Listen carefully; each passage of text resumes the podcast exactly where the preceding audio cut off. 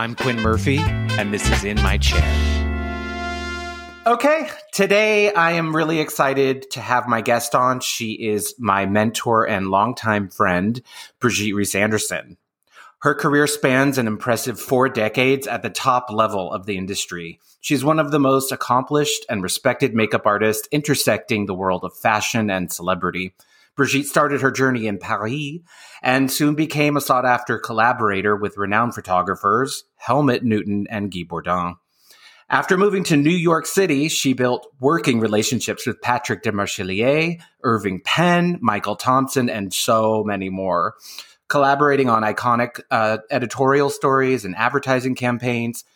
To date, Reese Anderson boasts a portfolio of over 200 covers, including Vogue, Vanity Fair, Harper's Bazaar, and Elle. Brigitte also has an impressive and diverse A-list clientele, including Michelle Pfeiffer, Lupita Nyong'o, Catherine Deneuve, Naomie Harris, Emilia Clarke, and Taylor Swift. She's also worked with an impressive, get this, 28 Academy Award winners, including Meryl Streep, Tilda Swinton, and Jane Fonda. Brigitte Reese Anderson has accomplished the rare feat of working with the greats in fashion, music, and film with decades of craft and artistry.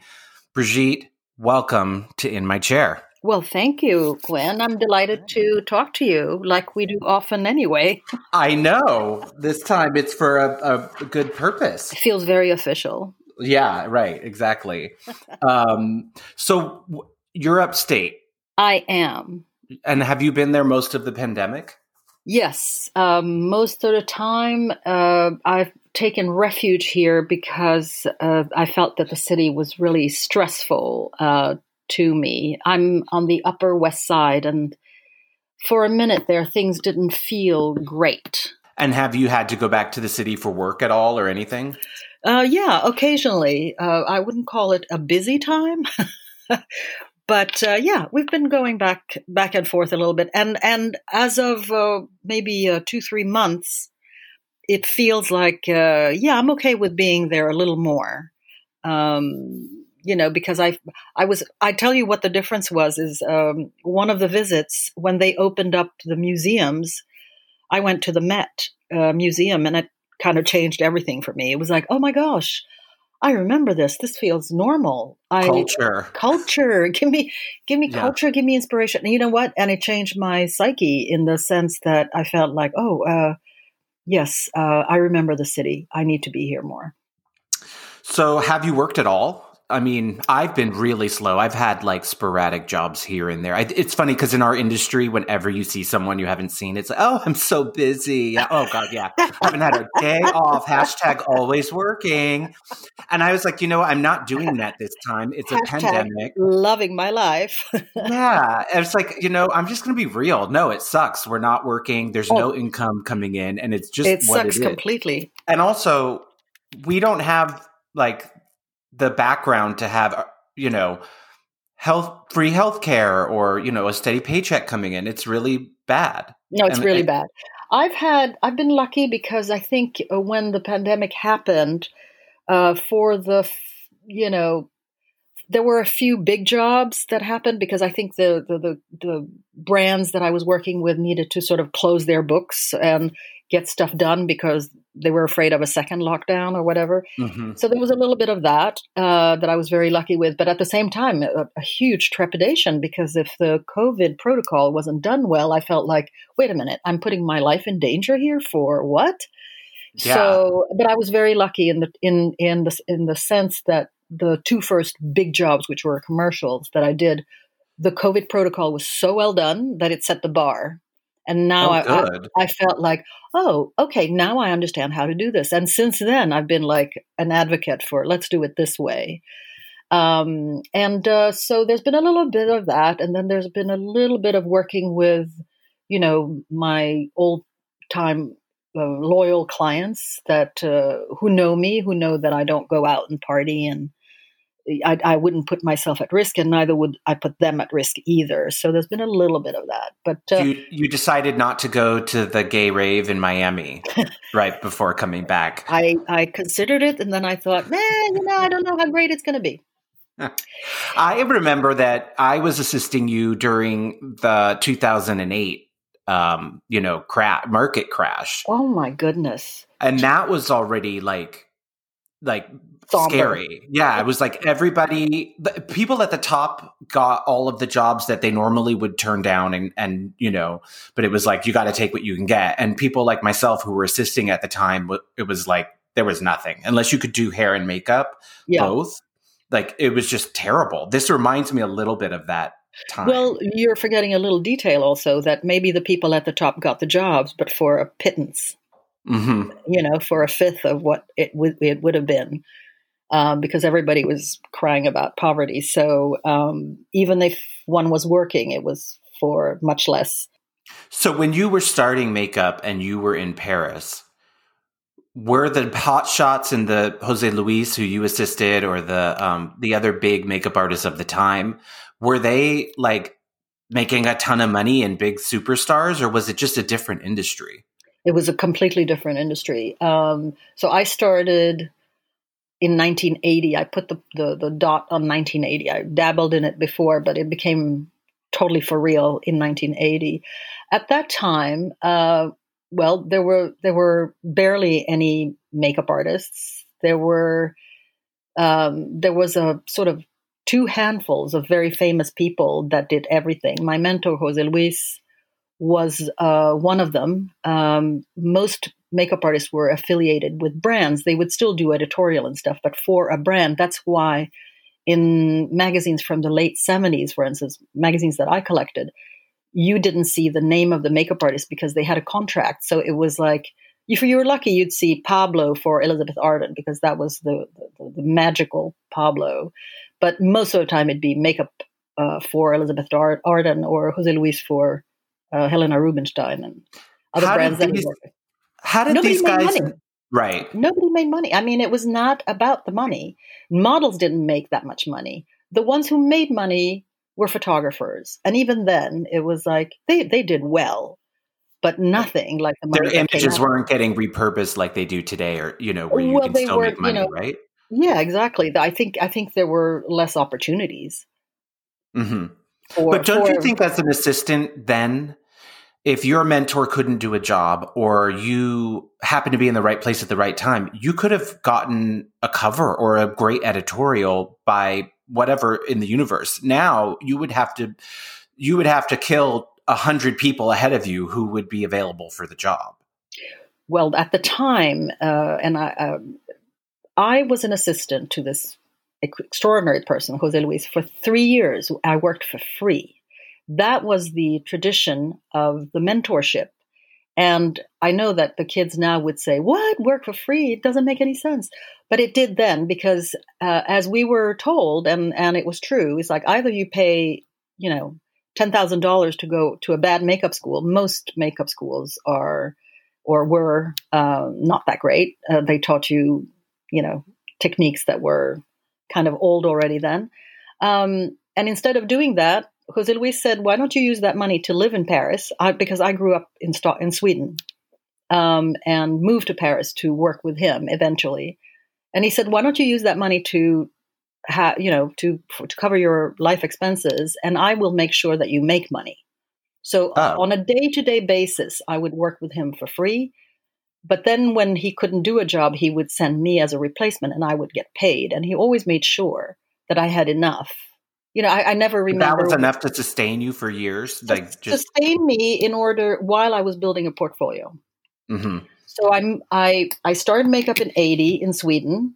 I I was very uh, sort of uh, a beginner level, but since there were no makeup artists there, I I you know I did very you well. You were just the best in Sweden in 1980. Yes, I mean, one out of two, one out of two, and the and the other girl, Lulu Murray, she became the makeup artist and uh, stylist, if I remember right, for ABBA.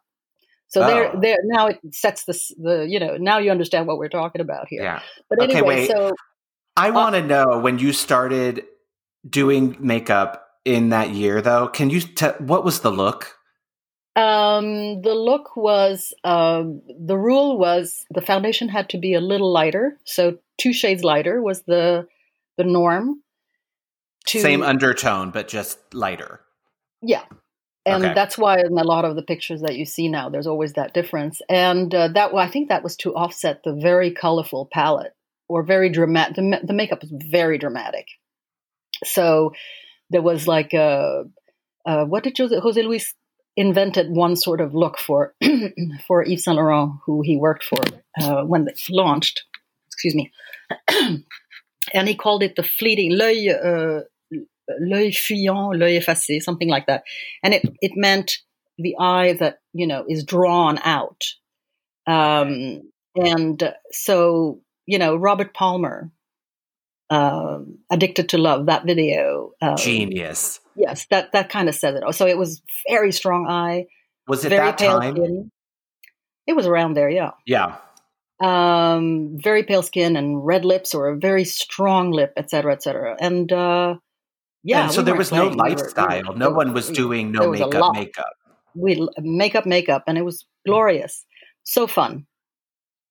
And was it something that you just like could learned off the bat when you went in, or did you have did he, uh, was it like a learning curve for you to kind of figure out like, oh, I'm in Paris now, I'm not Oh back my god! I I mean, the difference was day and night. I thought I was doing makeup before, but, but I was clearly dabbling, and I, I remember. I, rem- I was, you know, it's just you're a you do, you make all the mistakes when you're young. First of all, you fall in love with what you're doing, so you're you're always afraid to erase anything.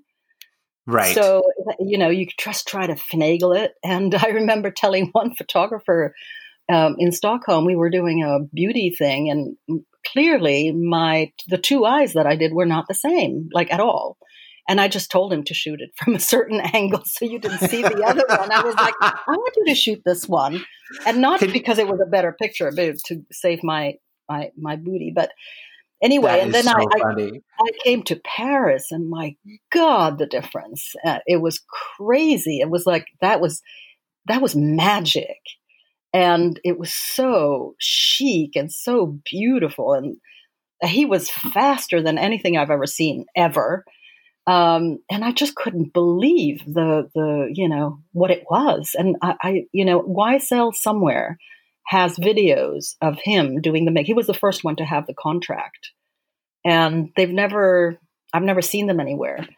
But if they could unearth those i think people's socks would be blown away because it was And we could see you in the background. up holding a brush yes. And, and yanked because i was talking too much. Don't talk. Look. Look learn. Anyway so three years um, i was really really learning um, a how to handle myself in the studio how to work with the big photographers that he was working with. He, he did everything.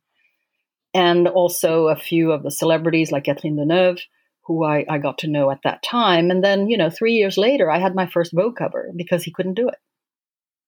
Wow. I mean, I, that's the kind of thing where I think could never really happen now. well first of all you don't have the apprenticeship that way Right. Uh, so you don't have that nurturing. You see, then the the business was a you had all the legends, and b if you if you didn't know anybody in that world, you would not get in. Like who the heck are you? There were no likes, you know, Right. on on the social media platform. So you had to be introduced, and that's that's how that happened. So I I was introduced as the assistant, and that's how I met Helmut Newton. I met uh, all the all the great photographers and they also uh, Vogue, which was the main or the main magazine he worked for. He worked for them all, but Vogue was really like home. Uh, every couture show came with a crazy schedule of shooting, and you were assigned to one photographer. So he was assigned to often to Helmut Newton or Guy Bourdin, somebody. And then I was the lowly assistant that had to make we, you know, that they counted on to make sure that he came on time, which he never did and and and and such.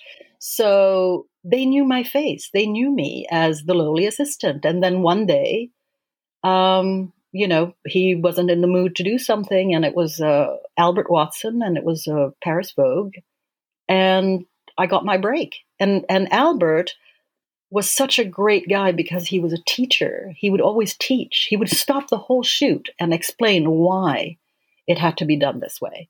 See, there was a whole mentorship on on ev- from everybody. You learned a lot just by being in just by being there. So you absorbed everything. You learned how to, you know, what your place was, how to handle things, how to imagine things. So and all of that um, unfortunately that type of apprenticeship does not exist i mean i think you were the last one that got under the barbed wire there yeah, um, I imagine if you're doing someone who does like tons of show, like obviously like a Pat McGrath has a oh, first assistant yes. who does that full time, and that's kind of how they come up. True. I, I, don't I don't know how she handles her team, but at, at you know my years, uh, the makeup artists who had assistants had a real responsibility for their you know future careers and well being. Right. Totally. So, so yeah. So I know that you I want to go back to you moving to Paris because explain. I've heard this a lot of times. I'm still like figuring it out. You are French, but you're also many other things. So explain to, to me your, your background again. Which my family, my, all of that? Yeah. Well, you, you went to France and, and obviously were French and, and fluent in French, but you grew up in, oh, Okay, so well, my family history is extremely complicated, but uh, to make it simple, um, my father, well, my, my there's a branch of my, but we're all from Provence, and then a branch of the family went to Indochina, which is Vietnam today. Um, for three generations, new members of the family were were added by marriage and birth, and uh, then uh, the, the, there was the end of the war and the French got thrown out, so they went back to France. My father, who was uh, three quarter Asian, um, moved to Sweden to escape an arranged marriage and um, met my mother, who was Finnish, and I was born in Sweden. Well, I was going to ask, how did that affect your like beauty ideal? Because you didn't have anyone, unless there was someone in your family who looked like you yeah, I had my, you know, on my father's side, everybody looked mixed. Right, but I'm just saying, uh, like when you're growing up, and and there's one beauty standard or beauty ideal. Well, don't forget, I, I also went to that international school, so you know, I my friends were from Indonesia and China, and you know, everywhere. So you were so kind I of protected that by that, right? And then what about when you went to Paris? That must have been like going somewhere where uh, you know was multicultural and every gay straight everything. Well the gay thing was hugely important. Uh, so that was that was a that was a, a how shall i say an, an universe that i was so comfortable with and in already. You know this was the disco era and um, i was already mixed with uh, mixed in in that world because of the clubs and stuff like that. My friends were hairdressers even a, a, as I was a teenager, and I, and I had my my five minutes of uh, modeling. So I was scouted around that time, and they were like, "Well, you're the only Asian around, so you're going to get all the Asian jobs." And I was like, "I'm in." and and, uh, and I worked it. So I dyed my hair black because I don't. That's not my hair color really. I have dark hair, but not uh, not jet black as it became. Don't forget, I'm, my hair, my friends were hairdressers, um, and I, I worked the crap out of the look. And so it, I immediately managed to make that an advantage. Were the gay people in your world, were they just out and living proudly yes. gay or was it okay? Yes. Yeah. Because in the fashion industry, it, it was always that way, probably. The fashion industry has always been a refuge, yes, and, and a place where people could express themselves. So when you eventually moved to New York, did you have to change like because America I think things were more different than like we didn't have the internet obviously the internet or people weren't it just wasn't things moved slower. So when you got to New York, did you have to change anything about A your makeup or B yourself to kind of get work and fit in? Well, uh, what happened was that uh, so I came here in '87, and uh, at the time, the American editorial was sort of, if I could describe it in one sentence or a few words only, it was like all beige, earth tones. Nice. Uh, that was the biggest thing, earth tones. And I came from couture Paris, so white skin, red lips, uh, smoky eye. and the two of them did not mash. um, so it was like Christie Brinkley, right? Very Christie Brinkley. Okay, yeah, that's what I'm thinking in my mind. And um, yeah, so I had a I had a hard time. I first of all, um, I just didn't understand. You know the, the the thing of read the room and right. hope that you you know hope that you all speak the same language. Did not speak the same language. There they, they were like do natural makeup. Well, I could certainly do natural makeup, but European style, which is natural makeup. They were doing terracotta natural. Heavy natural, as someone once Heavy asked. natural, yes. Right. Uh, a whole number natural. So Which kind of in a weird, horrible way came back with the whole like Instagram thing. Heavy natural. yes, because we never, you know, that never evolved from there. But anyway, um, so yes, for a year I did not really work that much. Um, I, you know, went to go sees. I went to show my book. I got thrown out of a studio once because they were Wait. like, "This is not what we think about. This is not what we're thinking. Um, you don't need to come back tomorrow." and you knew why. And um, well, a all of that was terribly humbling, and b I, the reason I came to New York was not to make a career. I was I was running away from a broken heart. Oh, okay. So I was I was like, uh, it's okay. Uh, you know, I, I dried my eyes. I came over and um, I had an apartment on the 10th floor in the Lower East Side. And I was like, I can reinvent myself right here. and, uh, and it was all like so, everything was bizarre because in Paris, when you worked, you worked day and night. There was never you you you know the starting time of nine o'clock was just a mere suggestion. People showed up around ten. Then you had a long lunch. Then you you know yeah, and you went on until eleven p.m. Sometimes the photographer, I mean, we're talking you know legends. They would say, "I hate everything we've do we've done. We're going to reshoot it right now," and then you'd Wow. be there all night. And we all did it because it was a it was a calling not a job, not a job. You did it because you were passionately uh, loving every minute of it. Now, Right. that said, I'll repeat it again. These were all legends.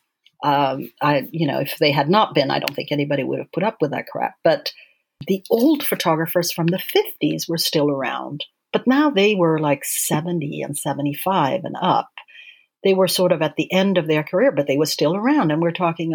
I worked with either as an assistant or not, uh, as myself, uh, with people like Norman Parkinson and Henry Clarke and uh, Frank Horvat and all these people. Nobody knows who they are except the people who love photography because their work is always in a museum, always in books, always as a reference. Um, and the only one who survived the the has been been is uh, Irving Penn because he knew how to keep keep it moving, so to speak. But anyway, I, he changed his style? he he explored. He kept exploring. I, I gosh, I even worked with Hero. Uh, these are you know, and then and then a little later, like uh, David Bailey, uh, you know, William Klein, Scavullo, Antonio Lopez, people like that. And do you think they all felt the pressure of youth? No, they were kings.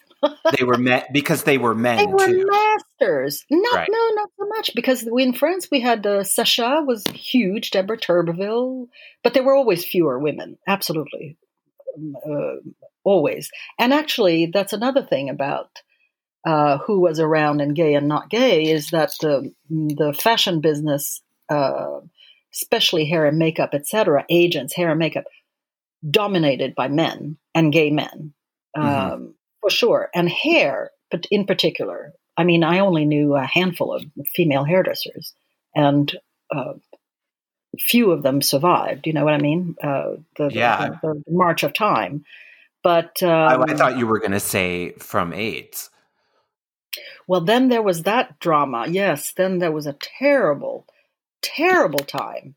But that was Uh, when you came to New York. Was like one of eighty-seven. no, it started, started earlier. right, but I it, but it was like really horrible when you got. Yes, well, but it had already started, and I lost already some amazing friend in Sweden. Uh, but yeah, uh, uh, for sure. And uh, Jose Luis was lost to AIDS. Uh, my my dear friend uh, David Seidner, the amazing photographer, was also. I mean, I, there was a, a, saying at the time. It's like, oh my God, there goes all the good taste, you know. Did but, it feel like if you knew ten people, like in your orbit, that you someone was going to die? Oh, for sure. Oh, for sure, for sure. And then also, it wasn't only AIDS, but AIDS was a huge one because it came from sort of nowhere, and people didn't know how to do deal with it, and there were also horrible things that happened, like rumors that so and so had AIDS, so and so makeup artist had AIDS, and therefore he was contagious, and you know, nasty You're, stuff like that. Ooh. Oh no, that's wow. bad. Yeah, yeah. Well, at the time, also, uh, to be honest, there was a lot of the, the competitive spirit was on the vicious sti- side of things. Um, so there was a lot of bad behavior. Okay, yeah, I want to talk to you about that because I've seen even the time that I've been a makeup artist, things are ch- changing. That behavior that even was a al- would have been allowed. I mean, Me Too made it even more so. But even before that, it's gotten to a point where ba- that type of bad behavior, I feel like, is less and less tolerated.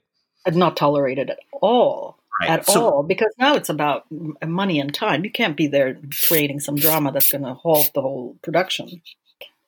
How did you? Because I I think that you're tough, and I mean that in like a a good way. But I think anybody who meets you or was on set with you, you you have a maybe tough is the wrong word, but you do have a presence, and it, there is a thing that we're not going to fuck with you. yes. Did you get? I used to live for those days. I was like, "Oh my god, someone's going to do it, and we're going to witness Brigitte take them down." Just live for that. But is that because you work with so many assholes or so many? Yes.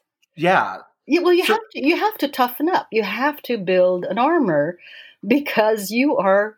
You know, you're going to get uh, stabbed, or or you know, stabbed or or somebody's going to lay out traps for you all along the way. And it started from the very beginning, you know, even, uh, you know, when I was an assistant, uh, uh, and I then graduated to Jose Luis told me to join him in a new agency in Paris.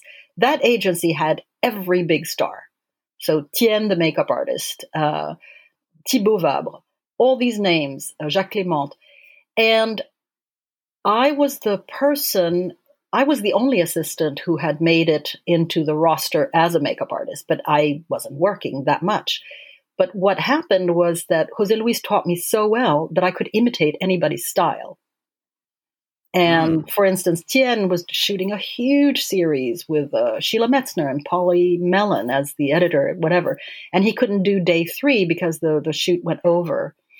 And he reluctantly had to show me how he had done the makeup which is a that's another story in itself. But anyway and i was able to replicate the makeup. So i was doing that and then jose luis got the phone call from a couple of these guys saying why are you teaching this girl? She's going to take all our jobs wow yeah and he defended me and and i will these are i will never forget this i because i was there on when he was talking on the phone and he says but darling you have to be the best. You just have to be better than her. And then hung up. so, um, did that become your mantra? Totally, absolutely. I, I heard uh, uh, the same advice from uh, from Evander Holyfield, the four-time world champion boxer, who who I was on a shoot with, uh, and my job that day was to rub oil all over his body, which I did not you know, that did not suck. Um, and, uh, but I had to, you know, he was about to do this, uh, you know, iconic or epic rather, uh, match with uh, Tyson, who bit his ear off.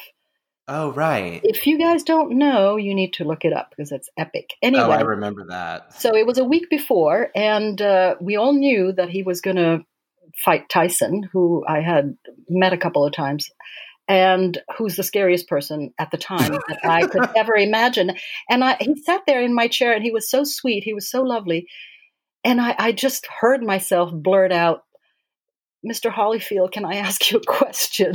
And it's like, yes.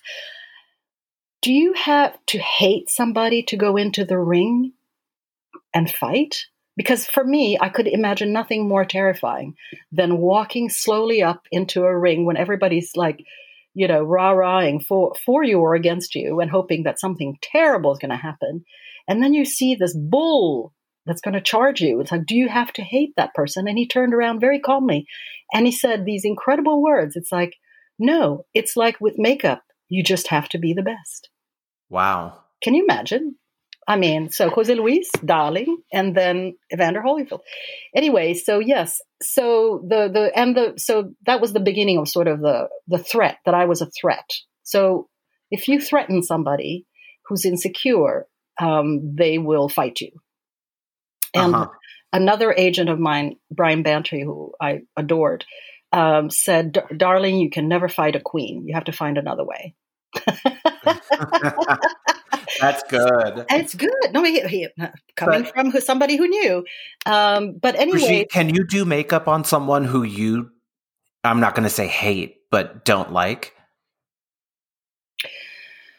Uh, yeah, I can, but it probably won't be as good as if I liked you. Uh huh. Not, uh, un, I mean, because then it's pure technique, and Explain it doesn't have. That.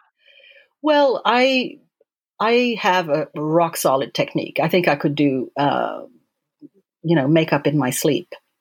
I can I can put all the stuff on the face, right. but uh, so it's all going to be there, and you're going to look fine. But if I love you, if I really care for you, uh, if there's something about you and our energies somehow, you know, we understand each other, or I understand something about you, it will be better because somewhere in the psyche, I'm going to have that generosity of looking a little further and you know just just make that extra effort like you do for somebody you like. Right. And it's also probably like you're trying to then you're trying you have the freedom to make something to make art instead of just trying to get it right well uh, the art thing you know uh, saint laurent monsieur saint laurent always said you know we we are in a profession that they call art, but he didn't agree with that. He said, uh, "On a, I am a craftsperson. I am a craftsman, and on a good day, I may have an artistic uh, inspiration." So yeah.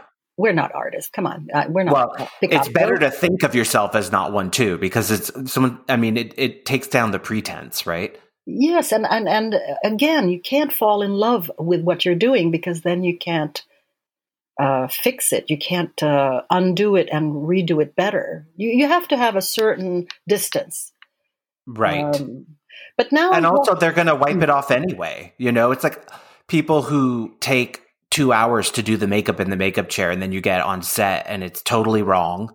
Oh, and God. you're like, well, you just took two hours. Now, what are you going to do? Take four? You know, it's like you that it's that type of attachment to what your own vision instead of the vision of what's best for well, everybody.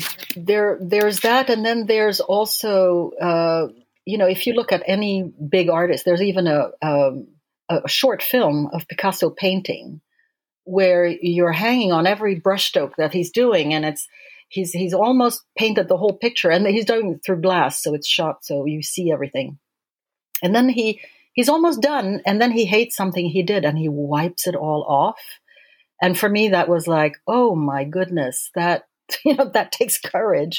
But then I've seen that very phenomenon on set also. Guy Bourdin was, uh, you know, there's a famous story where he, he uh, had somebody just, dis- he destroyed somebody's work on purpose. Uh, he preferred it. And it was a hairstylist. And he, he turned around and said, you always have to be able to destroy what you've built. And it is true because uh, otherwise, well, don't even think about it as anything close to you know even our artistic inspiration i'm gonna yeah. i'm gonna keep that yeah it, i think it's so true and it also frees you up you know exactly. it keeps your eye moving and it keeps things fresh exactly so i you know in, especially in the beginning you know when you make the mistakes i mean i'm sure you remember all of this stuff like oh, yeah. you, are so insecure and everything so i remember for instance okay that was a lesson learned right and i remember starting off with a makeup. It's always about the skin, and I saw the skin just go to pieces. It just didn't work. The colors were wrong, whatever. And I found a way to pop myself, to place myself between the client and the mirror. So I, I would block it.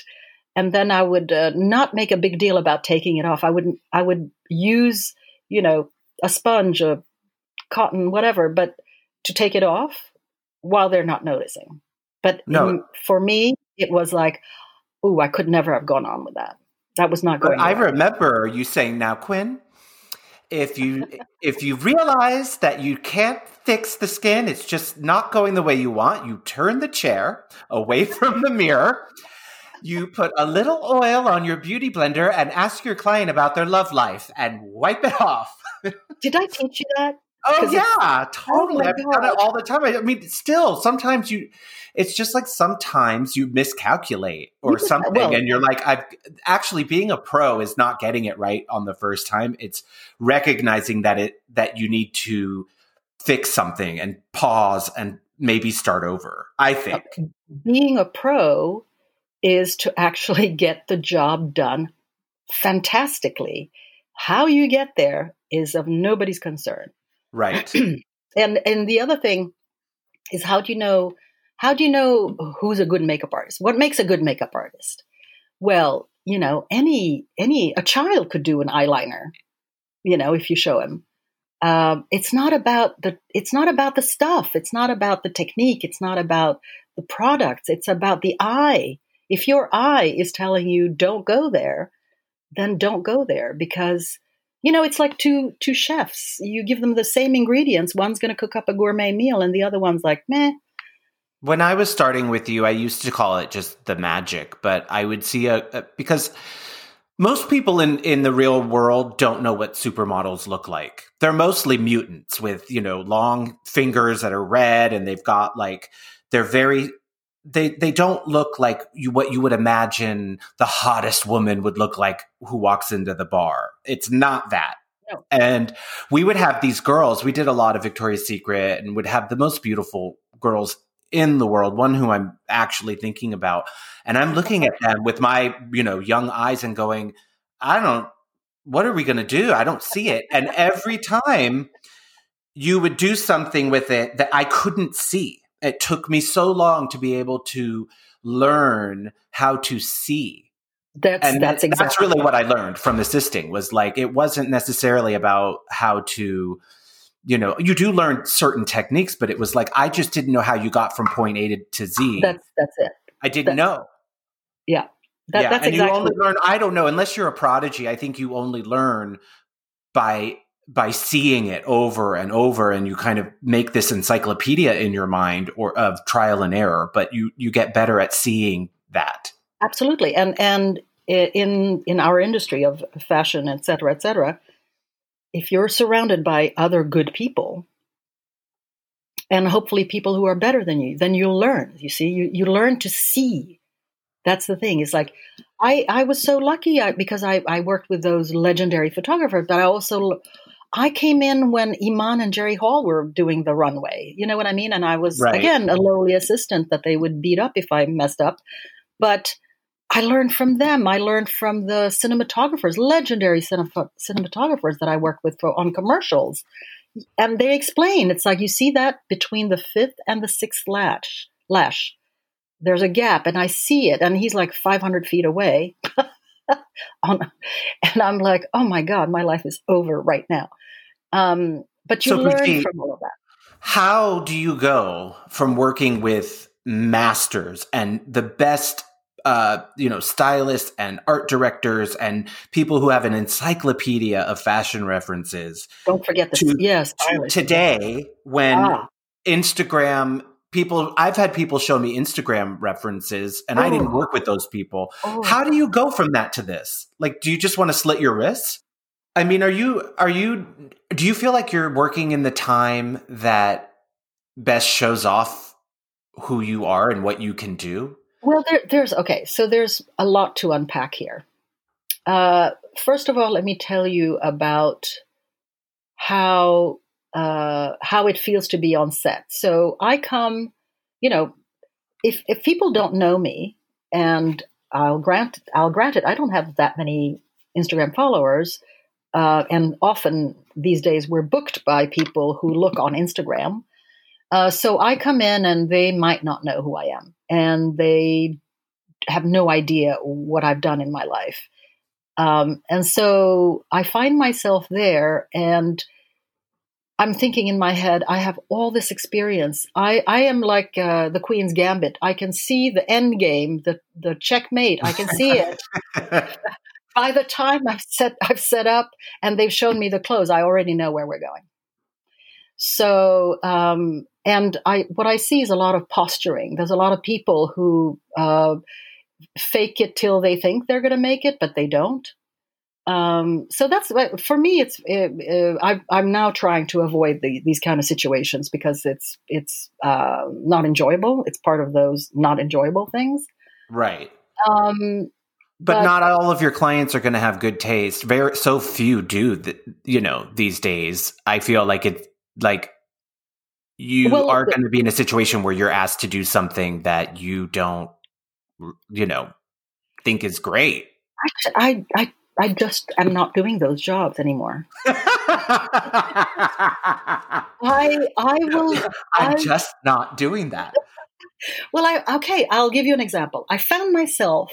This was uh, not that long ago, uh, a, a year ago or so. I found myself with one of my most, you know, closest clients. That you know, I have several clients that I've worked with twenty years, thirty years, whatever, and we were on an editorial that had exactly that scenario. It's like I put my, I, I, set up, and the minute they show me the mood board, I know where this is going to hell. and uh, and why usually, do you know that? Oh, because I can tell that they don't know what they're looking at.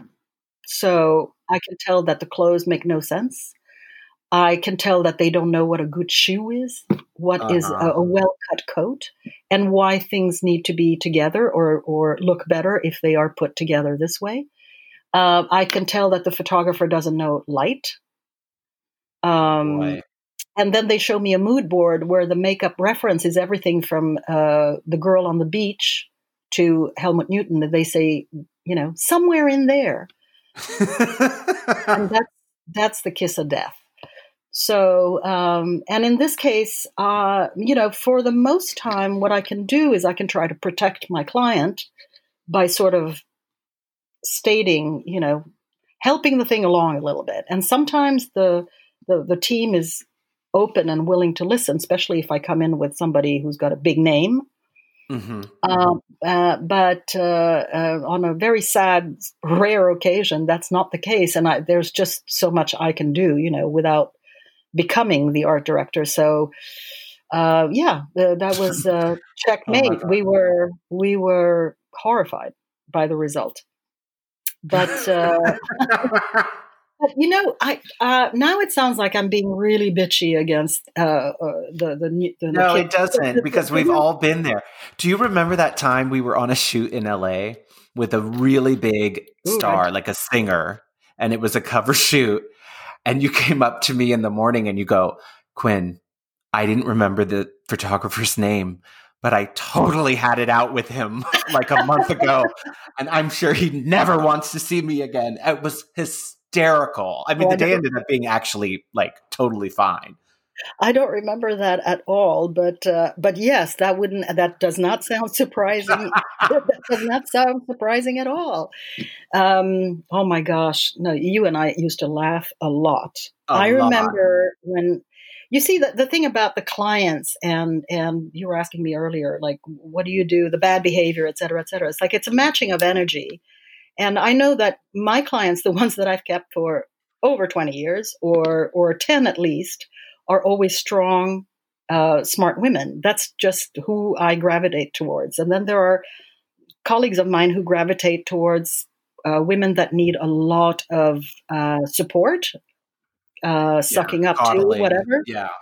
And they need that adulation. And I can't do, I'm, it's physical. I can't, I can't suck up. I've never been good at sucking up. So, and I have no poker face on top of it all. So, um, uh, so what happens is that you have to find a way, right? And in this case, I was a, I was assigned to work with this really big singer. I remember this performer, and I was like, "How am I going to make this work, Quinn?" and I thought, wait a minute, she's from California. He's from California. He's cute and he's gay. She needs that. love. And I remember throwing you in there like a piece of raw meat to divert her attention while I was doing and I was makeup. giving her jazz hands. I remember that. I, we were you were completely doing it. We were doing the Humpty Hump, the Humpty Dance by the end of the she and I. Yes, together. of course. No, no, you were yeah. you were freaking frack, and I was like, wow, got that done. You know. Well, you um, know, if you're going to be an assistant, you either had to be really like entertaining and there and helping out, or you had to be someone who was like, you know, could do like military folding and sheets and like really organized. And I just realized really Japanese, quick, as I used to call yeah, it. Quick, today we're going to be Japanese. Ugh, yeah, was not good at being super, you know, fastidious. I had to be more myself. yes, absolutely. Um, Brigitte, I wanted to know one more thing, and then I was hoping that we could play a little game okay. um, at the end. But I, I'm asking everybody these questions. Um, it's a kind of follow through for everybody. Looking back at yourself, you know, um, if you were able to go back into a time machine and meet yourself somewhere back in time, and you went up to yourself and tapped yourself on the shoulder, what would you say? Oh my God. I would have a sermon for me because I, at the beginning, I made every mistake in the book. Every mistake you could, you know, I spoke up when it was not my turn or my place. I could, I didn't read the room right. I, you know, it was all about me. It, I mean, I, I aligned myself with the wrong people because I can't suck up. So it was like, I like this person. She's fun or he's fun. And it's like completely not the person to have made friends with. Mm-hmm. Um, so I would take myself, grab myself by my 20 year old shoulders and said, be smart. Just be smarter. Don't, don't think that you have to love everything and don't think that everybody has to love you because it's not going to happen. mm. And I think things would have, uh, maybe I would have gone somewhere. I I think that is so true that not every you don't have to be for everybody. And sometimes when I found out that somebody doesn't like me, it's actually liberating because you're like, A, you probably knew it, and B, it's like, oh, well, who cares? Life went on and you don't like me, fuck off, you know? Yes, yes, there's that. There's the more hurtful is like they pretend they like you and then they turn around and make sure to tell some your agent that they really didn't. So you know, in this business, we have to deal with a lot of rejection. You know, didn't get yeah. the job. Uh, you know, all of that stuff. Uh, and you, you know, the great thing is if you can detach your personal self from your uh, uh, career self, and and just understand that it's not the same thing. So a rejection in work doesn't mean that you're lesser of a person. That's really hard to do, but it's really absolutely yeah. Well, I've I've I've um, I have had the opportunity to be on literally every side of this business. From you know, I've, I've worked on product development, shows, uh, you know, you know, music videos, whatever. I mean, I've done it pretty much the gamut, and I've also been a client because I was a um, a fashion editor at um, uh, Lifestyle Magazine, so I booked. So I know how that works. I also was a model, so I know how it feels to be touched on your face and have bad makeup done on you. And it's it's it's a terrible Horrible. thing. Yeah. It's a terrible thing. It's a it's a make down. You know, like you get out of your chair and you're just a little less than what you were when you sat down. Ugh. Oh no. So I have a lot of empathy. I have a lot of all of that, but I also do understand to separate the two. Um, okay, you know they don't like me, so what? uh, I'm going to be, I'm going to just be fine. It's going to be, it's not the end of the world. That's for sure. I'll just move on. Totally. And also having kids probably helped that because. Oh my gosh. Well, the kids, I mean, bigger to, you have to go home. Kids don't know that you had a bad day. You've got to like make dinner. Right. Oh, for oh, for sure. No, no, that's the you know the you go to your other full time job, but no, the thing about the kids is, uh, well, a I had children at a time when it was quite uncommon in the industry. As I was saying, there was a it was very male dominated, and um, also and and the the few women who were in there, not I mean, I literally there's a, a, a I can count a few on my hand to, who had kids around that time. And what happened to you is you know, you went from the cool girl, the cool chick, fun to have around, party, let's have a drink, let you know all of that stuff. To oh, uh, she's going to go home because she's got a family now, so you become uncool, and I have to sort of start over, restart my career twice. Uh, but pretend you don't have kids at home. By pretending?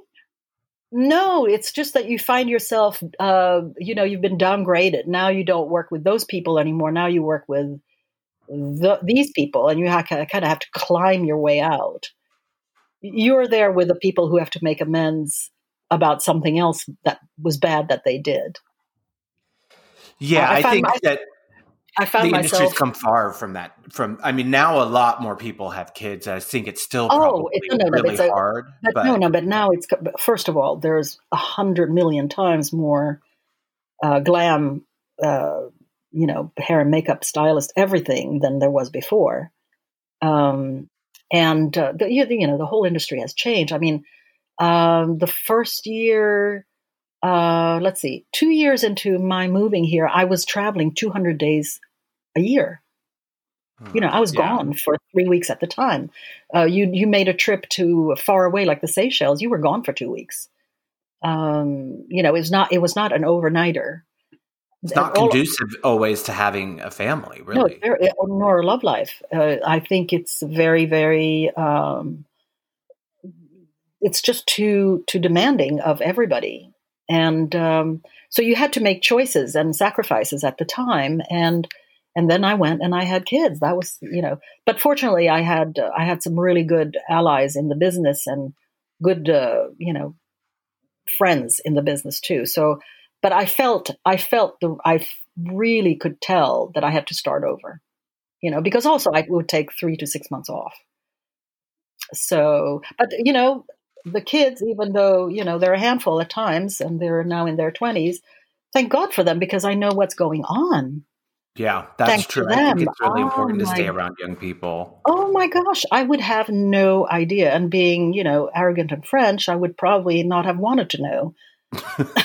Yeah, you'd be Um, like, um, no, I've just been uh, watching it's that Fran Lebowitz um, documentary on Netflix. You'd be her. Uh, but I love her. I, She's I, I amazing. saw it. I saw it. You know, pretend it's a city. Yeah, so good. All right, so let's get to the game. Um, Okay. If I say anything in French, will you explain before you answer what it is? Oh, you naughty boy. I Yes. know what's coming. All right. Okay, well, first one is softball. Paris or New York? Oh, no, that's get not to a choose softball. one. Damn it. Well, at this point, I guess Paris. Okay, all right. Well, maybe. Wait, wait, wait. Since since uh, the uh, Biden inauguration, maybe I'll, re- rethink it. I know it changed The four last years have been challenging, but now I feel differently. I, I recognize where I am.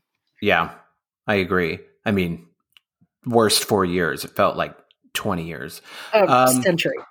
Okay, Bobo or 16 um, I would be. You have to say what it is. oh, a bourgeois. You know, it's it's uh, it's uh, bohemian bourgeois is bobo. Right, Bobo. So you're in the left bank, et cetera, et cetera. And 16e is the chic, uh, conservative, uh, um, sort of Upper East Side kind of. Right. So you're Bobo. I am definitely. Okay. Croissant or cronut? Ew. no, not not a chance that I would go to a cronut. A croissant all the way. Okay. Linda or Naomi? Oh, honey. I can't choose. That's like choosing between two twins. I know, right? Impossible. Okay, I'll, you can you can plead the fifth on that one. I, I Um, will. I will. Well, here's another one: Helmut Newton or Guy Bourdin? Oh, same thing. He can't. Really? can't. Okay. I, Um, I, I, I had more laughs with Guy Bourdin, but yeah, no, otherwise it's like, no, it's the same. Okay. Um, the eye banane or banane flambé? Oh my gosh, that is hysterical. Okay, l'œil banane. La banane is what we call the crease makeup. Right, because it looks ban- like a banana. Well, it doesn't really, but that's Right. what we used to call it. But um, and banane flambe, of course, is the dessert. So I would go with uh, l'œil banane. Okay. You're going with the eye. Yes, of course. Okay. Um, caca d'oie or Gorge de Pigeon? Gorge de Pigeon. Okay. Yeah. okay, so okay, yeah. so caca d'oie is a. The French have amazing names, especially in the arts and crafts uh, world. They have amazing names and denominations. Um, in, in couture, there were a hundred that were hilarious. So the this one is from color, and caca d'oie is literally uh, goose poop. Mm, So- it's just a so you particular know what- shade of goose poop. yes. So you know what that is. It's like a beigey, browny sort of in that world. And gosh, what's up? Is it ochre too? Depends what goose you were talking about. Right. I'm Depends just if the kidding. goose has a I'm just- parasite. I'm just kidding. But it's it's sort of it's a beigey brown. Let's put it that way. Okay. And then gorge de pigeon is a pigeon chest. So that's a sort of a grayish bluish. I kind wrote of thing. pigeon throat in my notes. But, yes, throat. All right. Okay. Make it make it that. Um, yes, pigeon uh, gorge de pigeon. Okay. All right. We're doing good. Greasy eye or greasy hair? Ooh, they kind of go together, don't they? Well, I, I'm a I'm a makeup artist, so I'll go with a greasy eye. I would think so too. Yeah. Um, French fries or French braid? Oh, fries, of course. Totally. French Vogue or Italian Vogue? Oh crap! Another separation of the conjoined twins. Um, well, I have to I have to go to with Vogue Paris, but reluctantly. Okay. That's your your heritage. You got to stay, you know, I gotta stay true. Yeah. Strong brow or bleach brow? Oh, well, how strong? Instagram strong? Never. Um, but a, a decently shaped darkened brow, yes. Chic has to stay chic. Not a not a stencil brow. Uh, new. Okay. Um, your lo- lost luggage and you must replace quickly. Oh. So you have no kit or no brushes. Oh, you're rough. Well, it's certainly all of it has happened to me over the years, of course. And let me think. Uh, I can't work without the brushes because I have stories about when that happened, and I didn't know what I, I suddenly it's like I've never done makeup before. Uh, and you can always, I always say, there's always makeup at the you know Duane Reade that you should be able. If you're a good makeup artist, you should be able to do it. And then I found myself in that situation, and I was like, why did I ever say that? Um, but I would have to go with uh, I'd keep the brushes. Totally. I agree. Okay, foundation too pink or foundation too yellow? Oh gosh, uh, both of them are tossed in the garbage. Um, I think uh, maybe the the or, the you ma- you mean orange because that's the new orange is Right. the new pink. It's like it's all orange. I think it's easier to neutralize an orange than a pink. Okay. I'll take that. All creams or all powders? Um, I, I like the cream. Yeah. Cool. And last row, aisle seat by the bathroom on a flight or middle seat between babies? Oh, honey, that you nah, that's not fair. Um, of course, a seat by the bathroom. of course, I'd choose a, a bathroom over children. I have I have children, but I I have to tell you that I only like children who behave. I've had both, and they both are not what you want to see on a be on a flight. You know, No, yeah. no, Um, Brigitte, thank you so much for doing this. Oh, Um, darling. it's so special. I just love talking to you, and I'm so grateful for having you um, as you know a mentor and a friend, and somebody who I still call for advice. I you know how much I love you, and I think this is really hilarious, and I think you're doing a great job with this. Oh. And and you're not talking enough about your accomplishments because I have to. Like, when do you? What year did you assist me? I don't even remember. I think it started in 2006 or seven. Okay, so Yeah. since 2006 or seven, uh, you know, I want I want everybody to know how well you're doing and how great a makeup artist you are. Oh, thank you. It means a lot. And I know one thing before we go is Brigitte cannot lie. If she doesn't like No. something, you're, she's probably going to tell you just straight out, but or she won't say it. So whenever you give me a But then I compliment, turn beet red, and I, it's look like looks like I stopped breathing. but your compliments really mean a lot because you know that that it's that it's really um, It's from the from the heart. yeah. Absolutely. Well, All right. Well, take care and um, talk to you soon. Thank you so much. Bye. Okay. Bye bye.